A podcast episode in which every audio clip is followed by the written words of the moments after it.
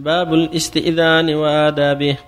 قال الله تعالى يا أيها الذين آمنوا لا تدخلوا بيوتا غير بيوتكم حتى تستأنسوا وتسلموا على أهلها.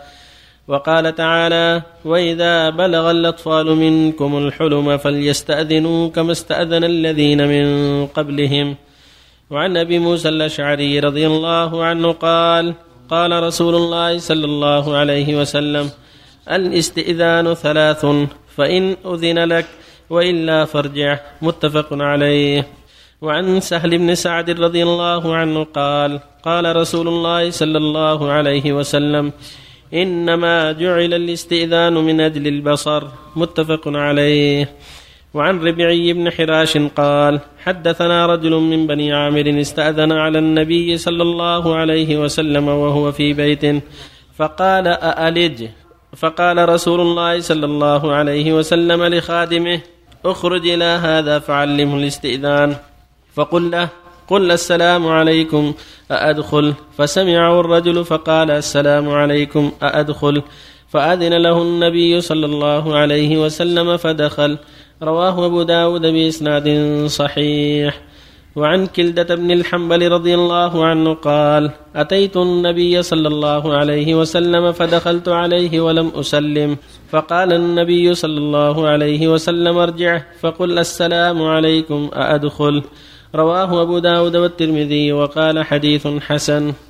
بسم الله الرحمن الرحيم. الحمد لله وصلى الله وسلم على رسول الله وعلى آله وأصحابه ومن اهتدى بهدى أما بعد هذه الحديث الأربعة كلها في الاستئذان. والاستئذان واجب. ليس لأحد أن يدخل على أحد بغير استئذان بل يجب الاستئذان والاستئذان يكون ثلاثة. والله سبحانه أمر بالاستئذان في قوله جل وعلا يا أيها الذين آمنوا لا تدخلوا بيوتكم حتى تستأنسوا وتسلموا عليه هذا هو الاستئذان.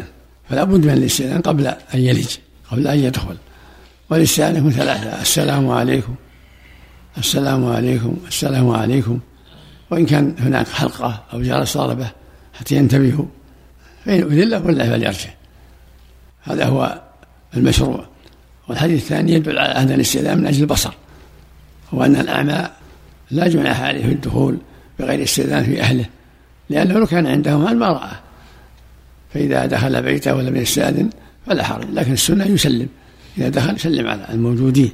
وإذا كان النساء غير مسترين فلا بأس لأن الاستئذان من أجل البصر.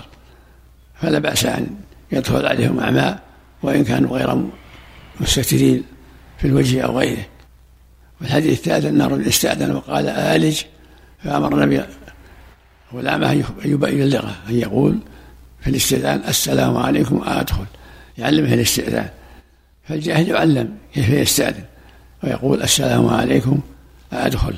هذا هو المشروع للمسلمين وإذا دخل ولم يستأذن يؤمر أن يرجع فيستأذن ثم يؤذن له حتى يتعلم الآداب الشرعية ويسير عليها. وفق الله جميعا. الله إليك. إذا وصل جنب البيت ودق ثلاث مرات تكون من السنة؟ إن له ليرجع إنه يؤذن ولا يرجع. يعني إذا ما وجد أحد دق ثلاث مرات يعني من السنة ثم رجع. ما في. شيء يعني من. لا, لا يؤذيهم لا يؤذيهم.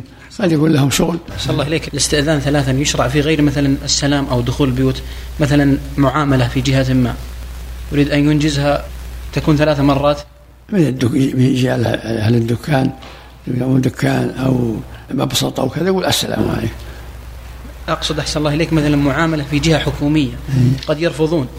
يعني حاولت المرة الأولى ورفضوا المرة الثانية ورفضوا والثالثة؟ وش رفضوا؟ مثلا إنجاز هذه المعاملة. لا ولو إذا جيت يمهم ولا السلام عليكم. يعني محلهم بسطة أو دكان أو غير ذلك. المحل اللي هم فيه تقول السلام عليكم. أي نعم. ثم تسأل عن حاجتك. تسأل المعاملة ولو 100 مرة كل ما جيت تسأل ولو 100